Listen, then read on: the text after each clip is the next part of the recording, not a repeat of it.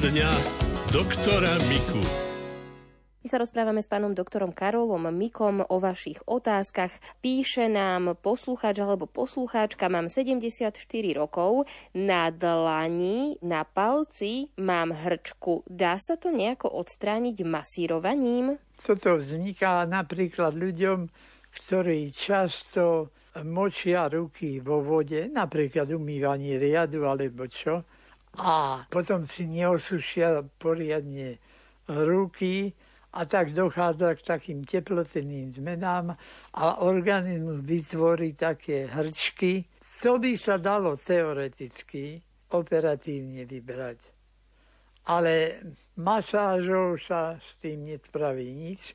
Dokonca masážou by sme to mohli povzbudiť, aby to ešte narástlo o trošku viac a to nebolí bežne, tak musíme to znieť, že to máme. Pán doktor, pani poslucháčky Mária a Marcela majú takúto otázku, respektíve žiadajú o radu. Opatrujeme 88-ročnú pani, ktorá je na jedno oko slepá. Máme ísť čoskoro na zákrok láserom kvôli druhému oku, na sivý zákal, keďže sa jej zrak zhoršuje. Len je riziko, že sa tento zákrok nepodarí a pani oslepne aj na druhé oko. Máme ísť do toho, čo by ste nám odporúčili? To záleží, ako je to závažné. V podstate to oslepnutie po zákroku očného zákalu je veľmi zriedkavé. Tisícky a stovky a nakoniec milióny e, očí sa operuje, ešte k tomu tak komfortne, to je za, za 15-20 minút je po operácii, tak ale Už samozrejme, e, môže sa stať aj, že meteor padne a zabije nás na posteli v spánku. Ale takéto veci na také radšej nemyslíme a malo by sa to dať, lebo keď človek je veľmi s porušeným zrakom, tak to ostrejšie videnie, aj tým jedným očkom samozrejme, je úžasne dobré na to, aby sa necítil celkom od života odstránený do spoločnosti a tak ďalej a nemôže nič vidieť, nič prečítať, nič robiť. No!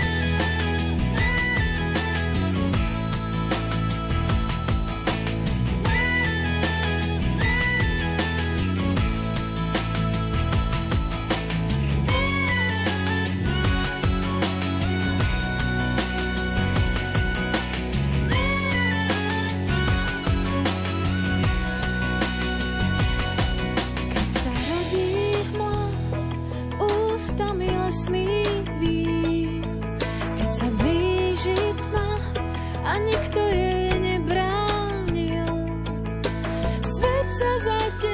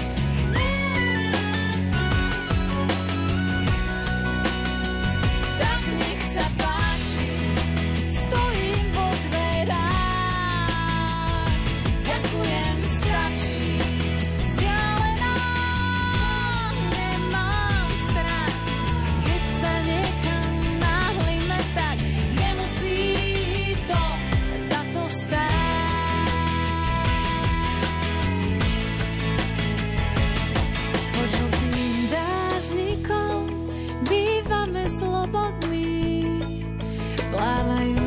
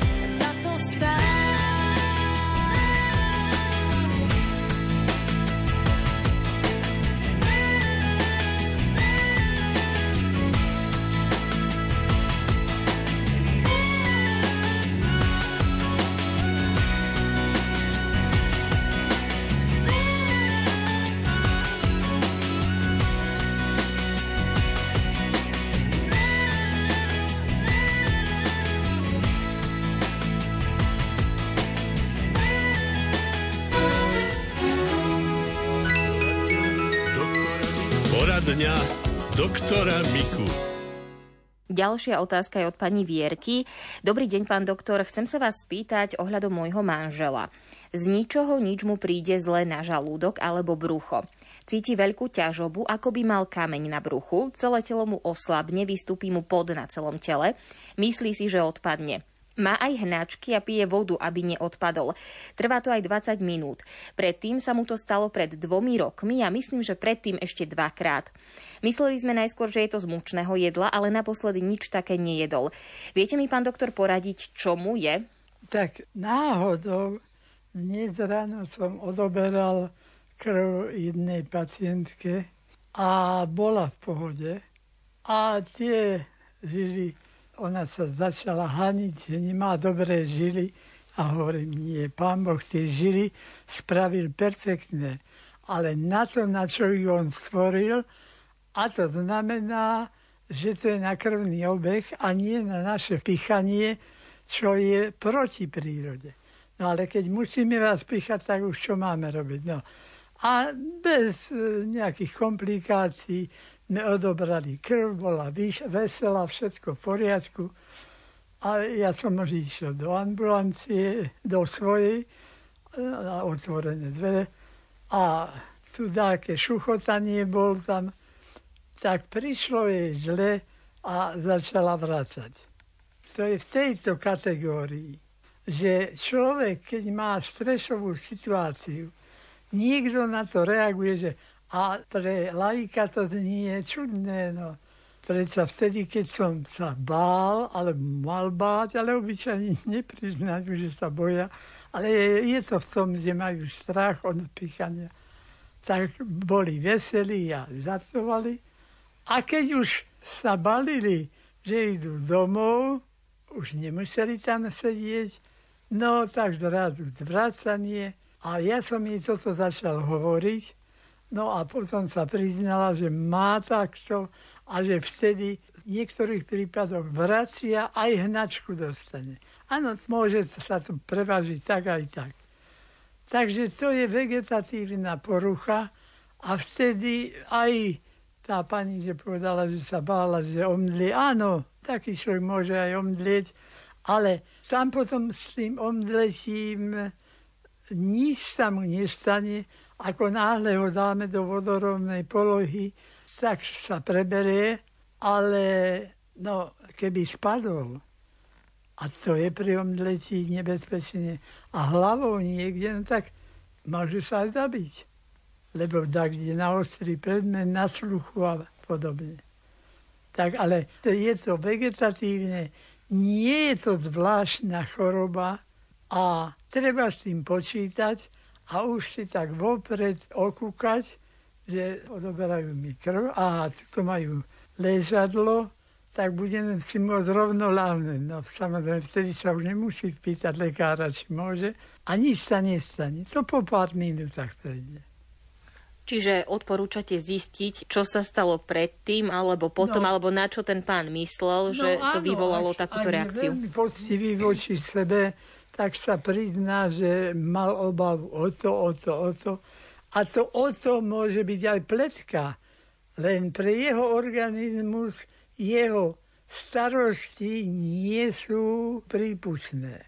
To, čo nám slovo Božie hovorí, že nebuďte ustarostení a zložte svoje starosti na Syna Božieho ale tie starosti sa tam premenia na starostlivosť, ale nie už starostenosť pacientov.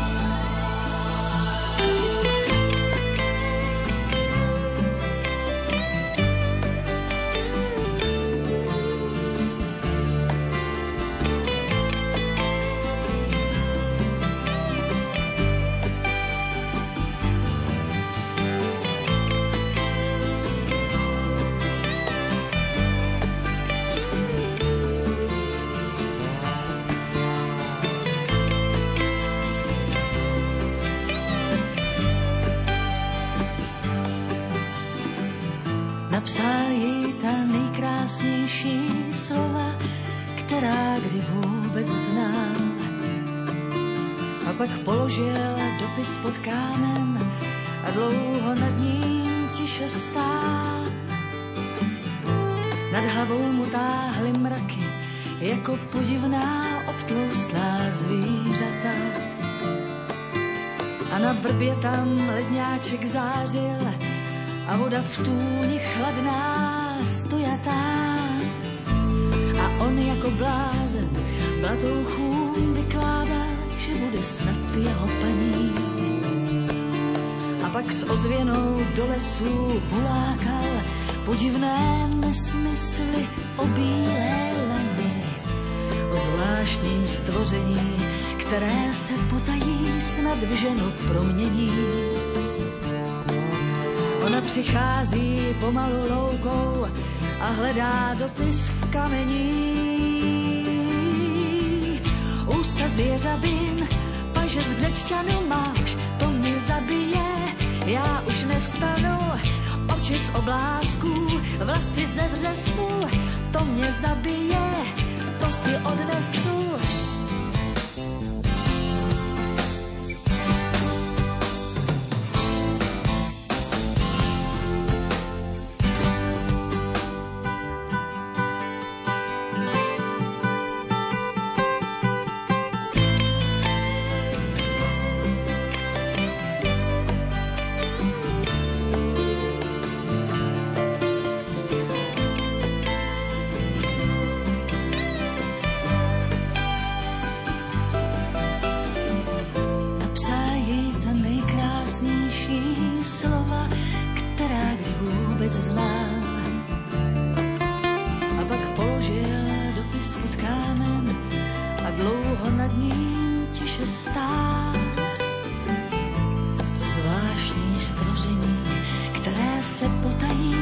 zadrženo promění. Ona přichází pomalu loukou, schovává dopis v kamení. Ústa spolená, paže z větvoví mám, nechci tvoji svet, dobrý Bůh to ví, oči z kaluží, vlasy podláčí, víc bys nedostal.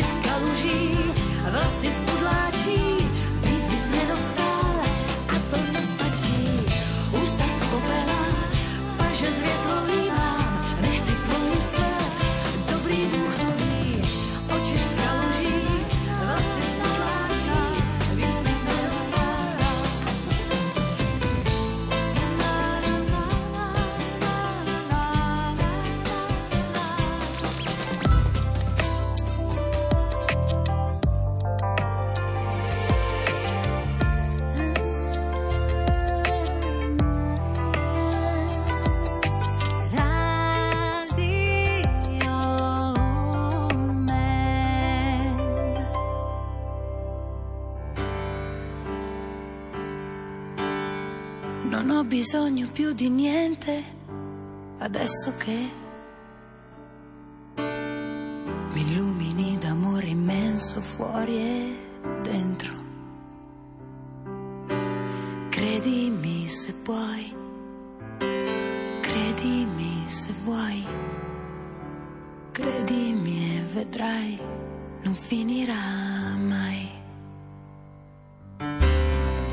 desideri scritti in alto che volano. Ogni pensiero indipendente dal mio corpo. Credimi se puoi e credimi perché farei del male solo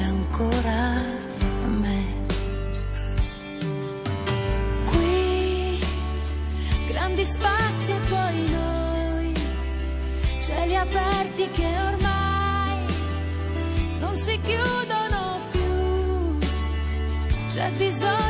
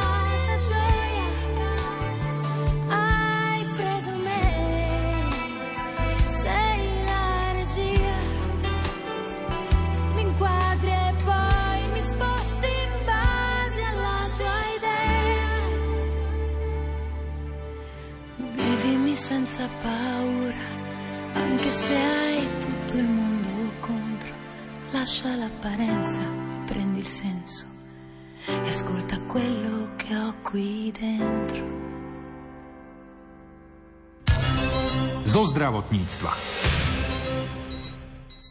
Dlhodobé zápaly močových ciest u mužov môžu viesť aj k neplodnosti. Tieto zápaly ich síce trápia menej často ako ženy, ale zas sa častejšie opakujú. V rozhovore s redaktorom Martinom Petrášom na to upozorňuje urológ Stanislav Žiaran, odborník na operáciu prostaty vodnou parou. Viac sa dozviete v nasledujúcich minútach. Je leto, treba si ho užívať, na druhej strane vždy treba byť ostražitý, pretože zápaly močových ciest a hlavne u mužov bývajú veľmi nepríjemné a bývajú často recidivujúce, teraz sa opakujú. Teda v prvom rade si treba dávať na seba pozor a správať sa voči sebe aj ostatným zodpovedne. Hm, môžu viesť napríklad aj k neplodnosti takéto zápaly? Dlhodobé zápaly môžu viesť neplodnosti, hlavne ak sa tento zápal dostane smerom ku semeníkom a nadsemeníkom, teda u mužov, kde môžu spôsobovať práve tieto zápaly nejaké tie chronické zmeny, ktoré môžu byť potom naozaj komplikované.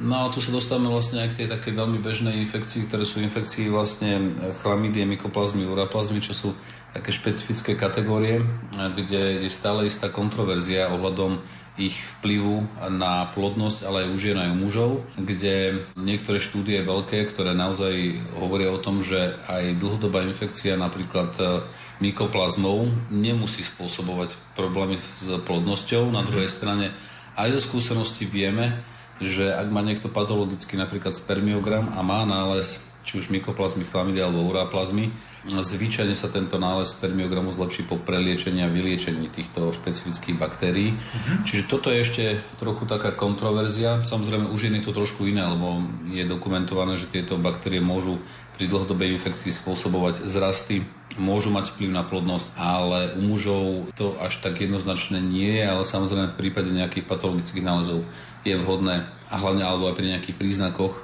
lebo nie všetky takéto infekcie sú príznakové, tak potom preliečiť. Majú sa naši poslucháči, poslucháči Rádia Lumen báť navštíviť urologa? Čaká ich niečo bolestivé? Určite to nie je bolestivé. Tá klasická preventívna prehliadka netrvá dlho a hlavne vám môže zachrániť život. Nepríjemné to nie je. Ja by som skôr povedal, že keď e, človek e, si natoľko dokáže vážiť svoje zdravie, že dokáže mu 15 minút obetovať návštevu urologa, kde sa mu robí ultrazvuk, pozrie sa mu prostata aj cez konečník, čo však je asi 10 sekundové vyšetrenie, tak si myslím, že mu to za to stojí. Ako často odporúčate takéto preventívne prehliadky? Je to stanovené už teraz momentálne poistenie v rámci e, svojich programov zaradili preventívnu prehliadku po 40. roku života, to raz za 3 roky. Čo teda samozrejme veľmi radi, ale tie problémy reálne s prostatou, ktoré mužov začnú otravovať, vznikajú až po 50. roku života. No a po 60. roku života je táto preventívna prehliadka raz za 2 roky. Je takéto preventívne vyšetrenie alebo preventívna prehliadka hradená z verejného zdravotného poistenia? Áno, je kompletne hradená z poistenia zdravotného. E, v posledných rokoch najmä vaše meno rezonuje aj v spojitosti s jednou sofistikovanou operáciou. Ide o operáciu prostaty vodnou parou. O aký zákrok ide alebo aké ošetrenie sa jedná? V tomto prípade podľa naozaj e, najnovších výsledkov a výskumov sa jedná o metódu, ktorá je na rozdiel od tej klasickej, dá sa povedať, že stále štandardom zlatým, ktorým je transuretrálna resekcia prostaty, to znamená resekcia prostaty cez močovú rúru takou elektrickou slúčkou, ktorá sa využíva už desiatky rokov a je teda naozaj veľmi úspešná. Tak táto metóda sa vykonáva tiež cez močovú rúru, avšak zvyčajne buď len v lokálnej anestézii alebo len nejakej tej miernej a analgéze. To znamená, že pacient nemusí absolvovať e, celkovú anestézu na rozdiel od toho klasického zákroku. Zároveň ten výkon trvá do 10 minút a to sa bavíme aj o nejakej tej príprave a o tom, že sa naozaj presne učia hranice pre tento výkon. Čiže je to veľmi rýchly výkon a čo je dôležité, veľmi efektívny, pretože tá efektivita sa podľa týchto štúdí veľmi blízko približuje tomu klasickému, klasickej metóde, teda tej štandardnej metóde transuretrálnej resekcii.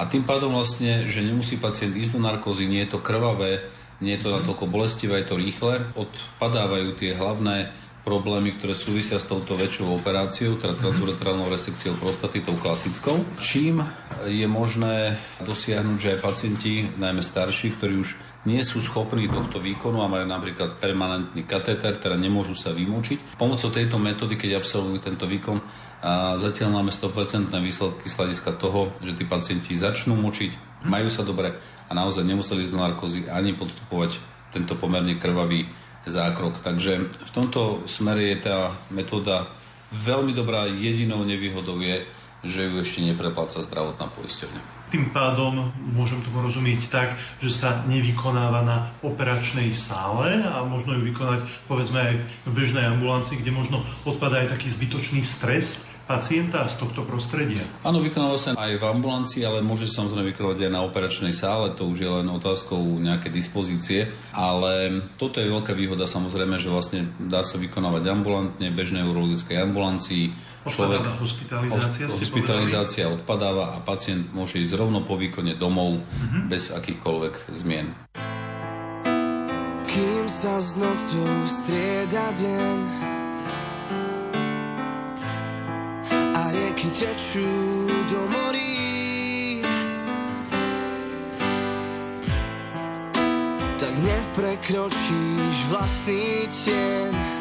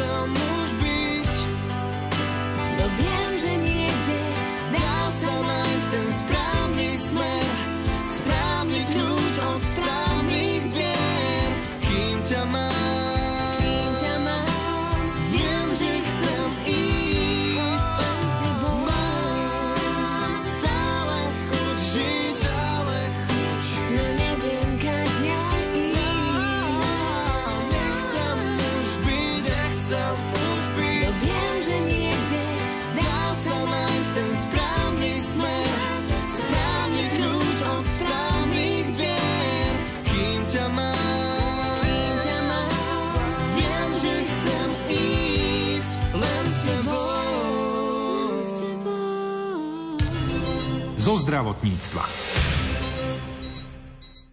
Blíži sa koniec školského roka a s ním aj odovzdávanie vysvedčení. Možno nie na všetkých budú samé jednotky, ale netreba to brať tragicky. Zachovať chladnú hlavu odporúčajú aj psychológovia, ktorí sa vo svojej praxi stretávajú aj s neprimeranými trestami rodičov, ak ich dieťa nie je dokonalé podľa ich predstav.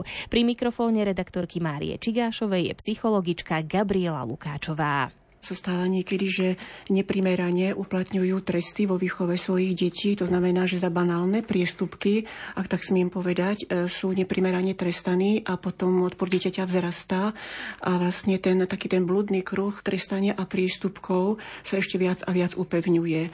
Povedzme, že dieťa dostane peťku v škole z nejakého predmetu alebo z písomky a um, rodič mu dá veľký trest, napríklad zakáže mu mobil na celý týždeň. V tejto situácii dieťa ako si s veľkou stratou si nevie poradiť a dochádza k ďalšiemu odporu, ďalšiemu trúcu, ďalšiemu takému ako vzdialovaniu sa. A vtedy je už vlastne rodič akoby bezradný, áno, už nevie, akým spôsobom uplatniť svoju autoritu, keďže vlastne všetky tresty už eh, ako si... áno. A tak potom prichádza s tým, že nie, teda nevie si poradiť a aby sme, aby sme to nejako ako riešili s ním. V tomto zmysle vedieme terapeuticky k nadobúdaniu a upevňovaniu tých rodičovských kompetencií. Vedieme aj k schopnosti načúvať svojim deťom, ako byť k ním empatický a hlavne komunikovať s nimi. Rozprávať s nimi o ich problémoch, o tom, čo cítia, ako tento svet prežívajú a ako sa cítia ako v rodine. Nabádam rodičov, ktorí majú problémy s deťmi tohto charakteru, aby neváhali a prišli to riešiť včas. Najhoršie je, keď tie problémy prerastú do chronicity, keď už sú správanie detí tak extrémne a tá citová väzba tak narušená medzi deťmi a rodičmi, že je to potom naozaj veľmi ťažko riešiť. Rodičia chcú len to najlepšie, ale možno nesprávnymi postupmi. Myslím si, že áno, myslím si, že nie sme v tejto oblasti dosť tak akoby edukovaní edukovaní, informovaní, že uplatňujeme také výchovné prístupy, ktoré sme my sami zažili v detstve, alebo odmietame tie, ktoré sme sami zažili e, na svojej koži, tak povediac, v detstve. A myslíme si, že to stačí na to, aby sme dobre vychovali svoje deti. Nestačí. Psychologička Gabriela Lukáčová pridáva aj zo pár odporúčaní, ktoré by mohli viesť k pokojnejšiemu životu v rodine. Ak to prepojím, tak trošku aj vlastne s deťmi, o ktoré nám ide najviac, ktoré sú najzraniteľnejšou vekovou kategóriou spolu so seniormi, tak by som chcela povedať, že pestujme lásku v rodine. Hovorme pozitívne o svete okolo nás, Hovorme pekne a pozitívne o ľuďoch, ktorí sú okolo nás a s ktorými sa stretávame. Prejavujme radosť z diania okolo seba a z činnosti, ktoré vykonávame. Majme v rodine spoločné rituály. Pestujme si také ritualizované prejavy nežnosti pestujme si aj tú spolupatričnosť, vykonávajme veci spoločne, majme spoločné zážitky, spoločné exkurzie, spoločné športovanie a hry. Pomáhajme si spoločne. Ak sa chceme my cítiť dobre, to znamená rozdávať túto pohodu okolo seba svojim deťom, rodinám, svojim blízkym, tak sa učme pozitívne hľadieť ako na celý život okolo seba na ľudí. Plánujme si veci, ktoré nás v živote majú stretnúť. Plánujme si zážitky na dnes, o mesiac, alebo teda aj tie, ktoré budeme prežívať v lete. Na dnešok si môžem pripraviť nejaké pekné stretnutie alebo pekný film. Áno, o týždeň pôjdeme povedzme na výlet, o tri mesiace môžeme ísť napríklad na dovolenku. To znamená, vytvárajme si plány krátkodobé, strednodobé, dlhodobé. Život je o vzťahoch, preto sa stretávajme. Vytvárajme si spoločné zážitky. Choďme spolu do kina, do kaviarne, na pivo, alebo ja neviem, do cukrárne. Robme veci, ktoré majú zmysel. Skrašľujme prostredie okolo seba. Pomáhajme ľuďom, pomáhajme zvieratám, chráňme prírodu. Keď človek niečo dobre urobí, má dobrý pocit zo seba. A ten dobrý pocit zo seba potom vlastne môže ako e, rozdávať okolo seba. Platí zásada v živote, že život nie je spravodlivý, ale my byť môžeme. Takže buďme spravodliví, snažme sa o dobro, dávajme ho zo seba a ten dobrý pocit sa dostaví. Budeme ostrovčekmi, možno so svojou rodinou, so svojimi priateľmi v tom mori utrpenia, kryjút a traum, ale verme, že ak sa pridajú aj iní ľudia a bude nás viac, tak to kde si bude aj vidieť. Ak my hodnotíme niekedy kvalitu svojho života podľa toho pomyselného pohára, či je plný, alebo poloprázdny, alebo poloplný, tak musím povedať, že ukrajinskí ľudia, ženy, ktoré stretávam, hovoria, ja som rada, že vôbec nejaký mám ten pohár. A aj tá statočnosť, ktorú vidíme u nich, nech nám je takým posilnením, že máme sa lepšie, ako si máme ešte z čoho rozdávať a že máme v sebe ako tie pekné rezervy. Nazdávam sa, že človek vtedy nájde silu v sebe byť optimistický a dávať, keď chce pomáhať iným ľuďom. Nedokážeme niekedy pre seba urobiť takéto veci a brať tú silu do života, ale keď si uvedomíme, že žijeme pre svojich blízkych, pre svoje rodiny, pre svoje deti, tak odrazu tú silu v sebe nachádzame. A ak si myslíme, že nemáme všetko vo svojich rukách, tak jednoducho verme v zázraky. Dejú sa.